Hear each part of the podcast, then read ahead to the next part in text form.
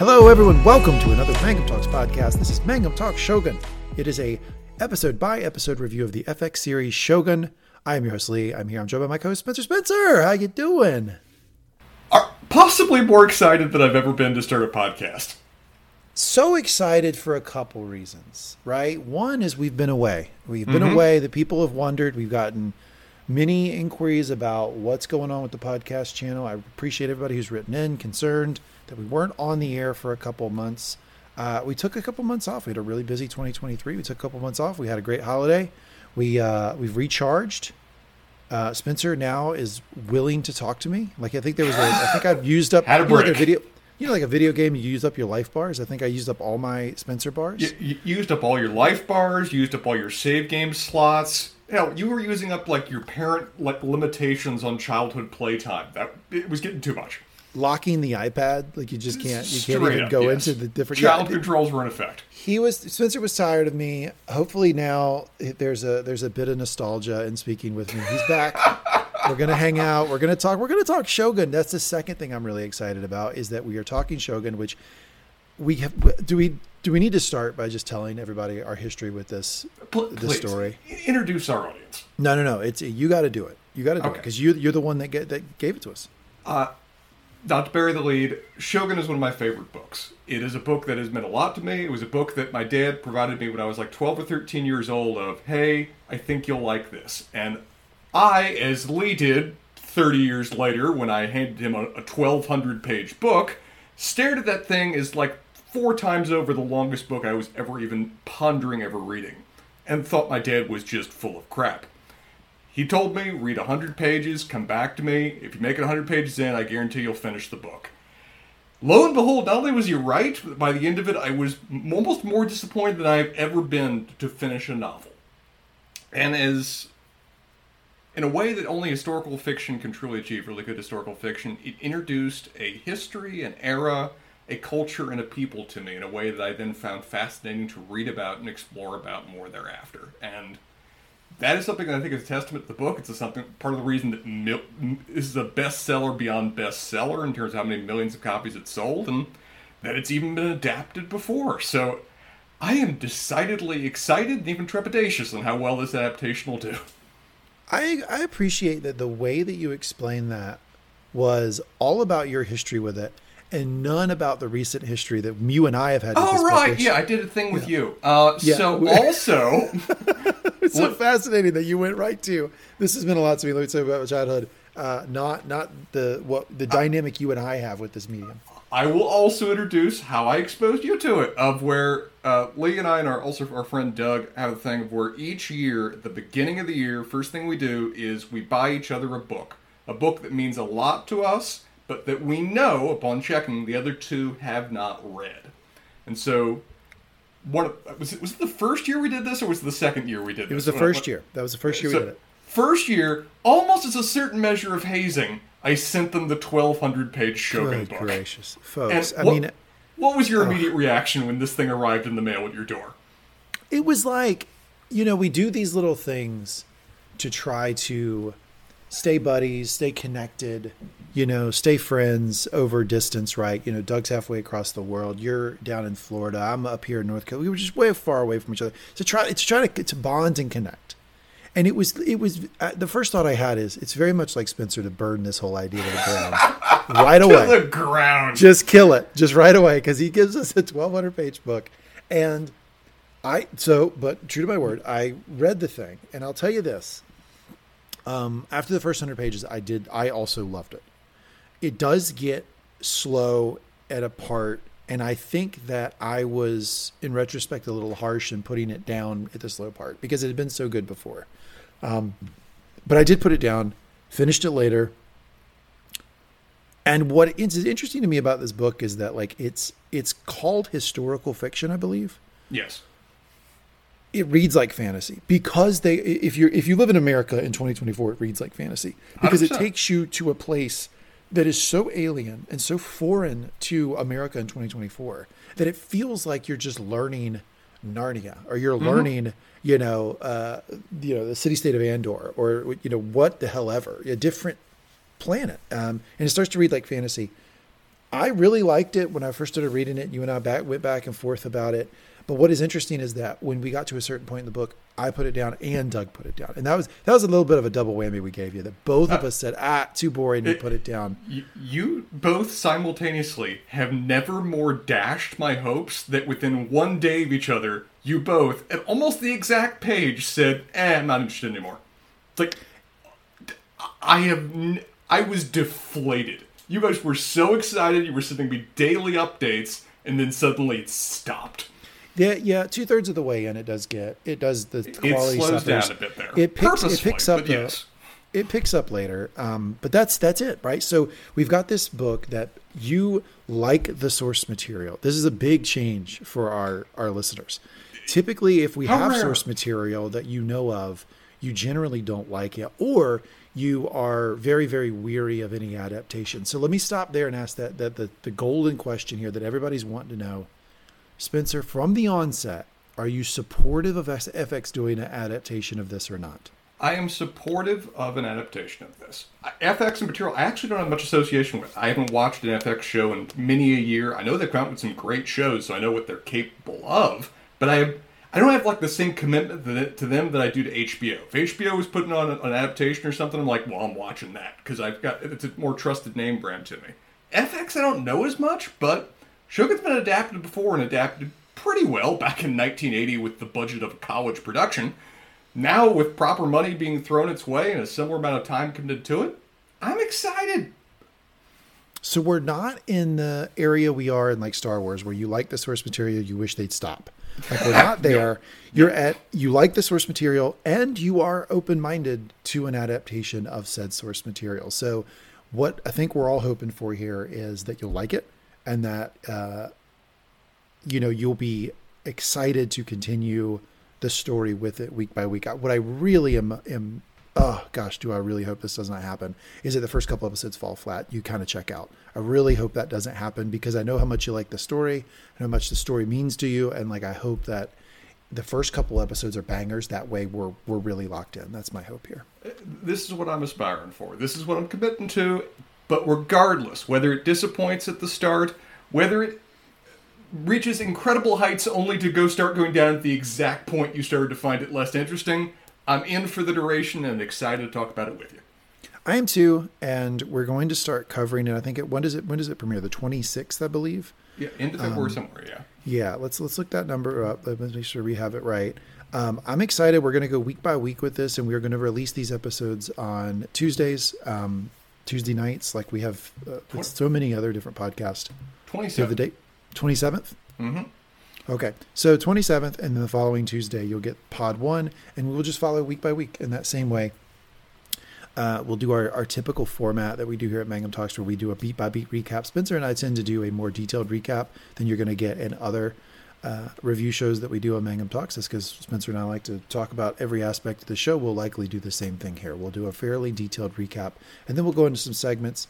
Uh, the segments we end up choosing, uh, we'll come up with later. We'll figure those out later. But I can tell you that at least one part of the podcast will be a sort of shut off for non spoilers and jump into spoilers. And we'll do that each episode, right? Like we will talk about the episode as we've seen it, at what we're looking at on the television show, like with the television show. If they cover something that has been covered in the book, we can draw parallels then, right? Because it's it's, mm-hmm. it's already been covered. And then we'll do a couple a couple quick segments, and then we'll, we'll turn off the spoilers talk or non spoiler talk, and we'll go into okay, let's talk about how we think about this in context of the story and not really worry about spoiling the plot for people. So we'll at least have that segment on the back end for a few minutes every episode. I'm looking forward to it, man. This is going to be an exciting podcast. This is, as you said, it's one of the few of where I am unquestionably more dedicated to the source material than you are. And that's going to be a fun shift of the balance, and I'm expecting no small amount of taunting from you before we're done with this. Probably, yeah. Especially if they're, especially if like episode seven's bad and eight's bad, and it starts to get slowed down a little bit. I was telling you, man. What I was telling you, professional Perfect. critic here. You know. Perfect. Actually, I don't know if it's multiple seasons or not. I, I I think I'll be interested to see how they tell that story. It is a it is a one shot deal though, right? Like it's it's the book Shogun and that's it. Now the author, which I want to talk about the author here in a second. The author James did Clavell. go on to write other epic sagas The Asian saga. Asians from different time periods in Asia. But the, this particular story does start and end with one book. Yeah, the Shogun's the one I'm most familiar with. I've read some of a couple other ones, but stopped them for various reasons, even though I was quite enjoying them. And I'm kind of inspired now to re-pick up, pick up a few of them back up.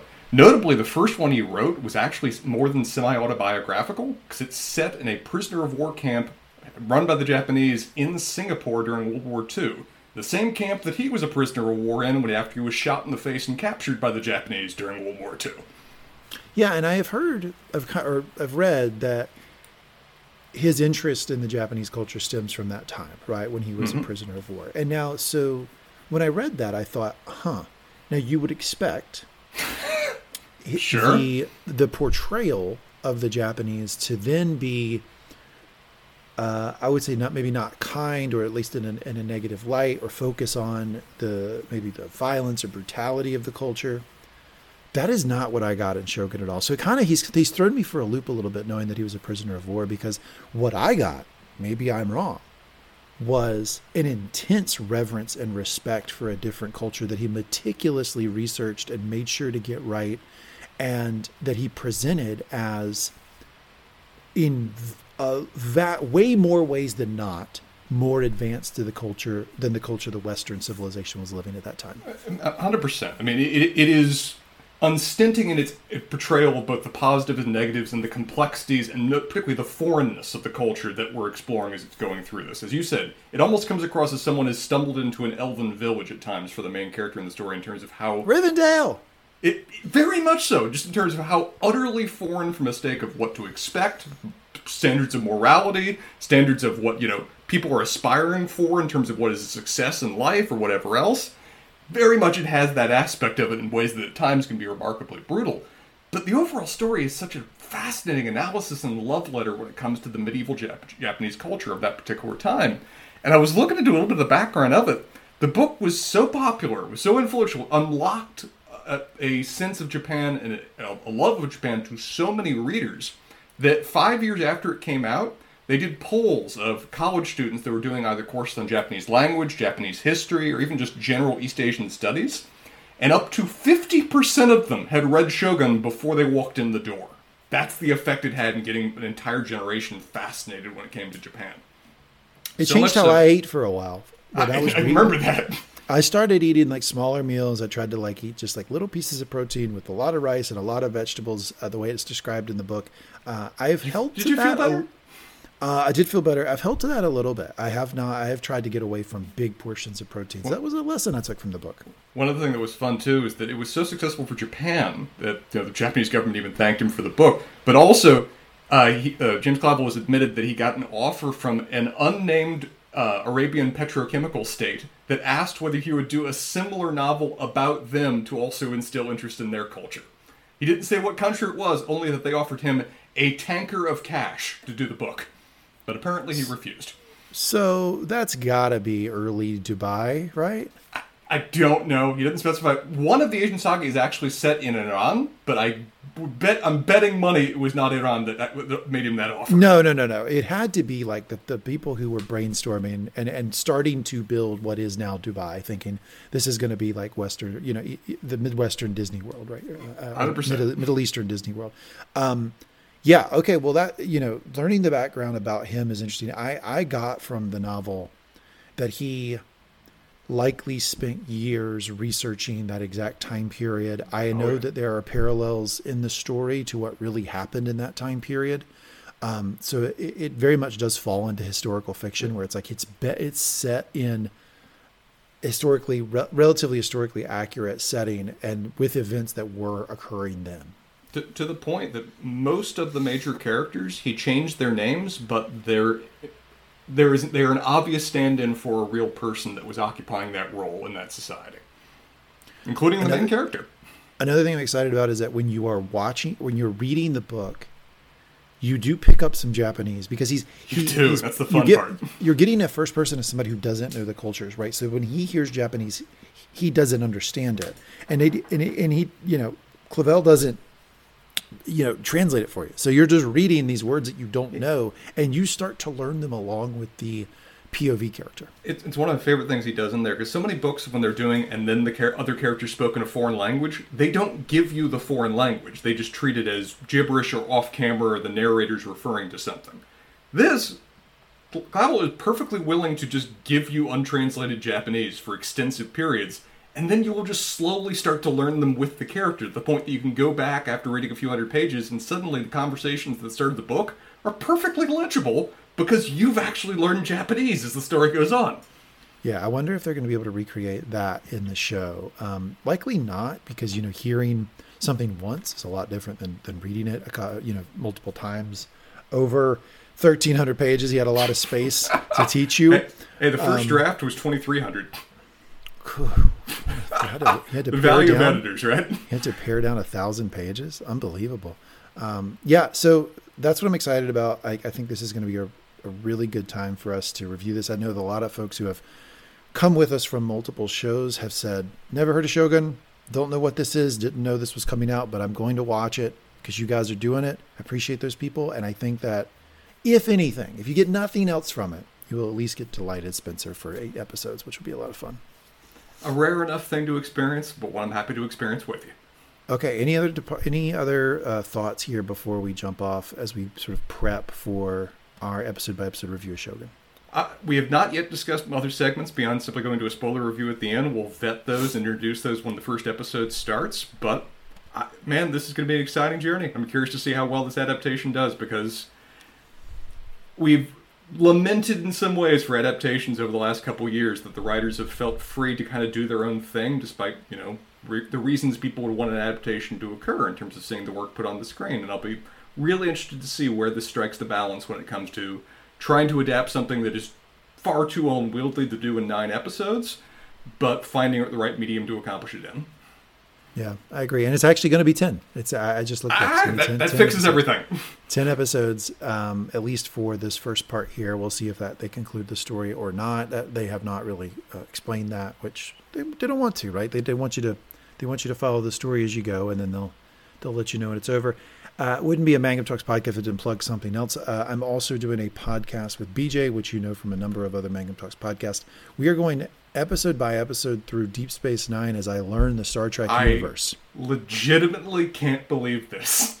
Yep, legitimately I'm, can't. You have you you are such an utter neophyte when it comes to Star Trek, and you started just jumped right into Deep Space Nine to make this happen. You want to know what I learned in episode one? What did you learn in episode one of Star Trek pa- Deep Space Nine? That Patrick Stewart's character was named Picard. We are really starting at the utter, utter foundation sure. of this. Of the, of, welcome to the world of the Star Trek fandom, sir. The Trekkies like, embrace you. It's like right after learning how to spell Trek. Yeah, I, I, I certainly is starting from nothing. We are, we are going to do um, a review of Deep Space Nine, one way or another. So check that out over on the podcast called Inside Trek. It's called Inside Trek. That's the podcast we're doing on a Star Trek review uh, episodes, and we will be back with you uh, here on this podcast. This is Mangum Talks Shogun. Now we are cross-listing this podcast, this intro podcast, with a number of our other pod feeds where people have um, watched uh, breaking down uh, the silo, watched the the silo with us, and have watched. Um, uh, with, over on Lumon Industries Radio, uh, they watch Severance, Severance with us too. We're going to cross list on both of those, Lumon Industries Radio and Breaking Down the Silo, because uh, you know those folks are kind of wondering what's next. So this will tell them. If you don't want to follow us over, you're, you're not interested, uh, then don't go. But you, otherwise, uh, go over to the podcast feed, Mangum Talks Shogun, and subscribe. We are excited. We're delighted. We're going to be back with you to review episode one. We'll see you then.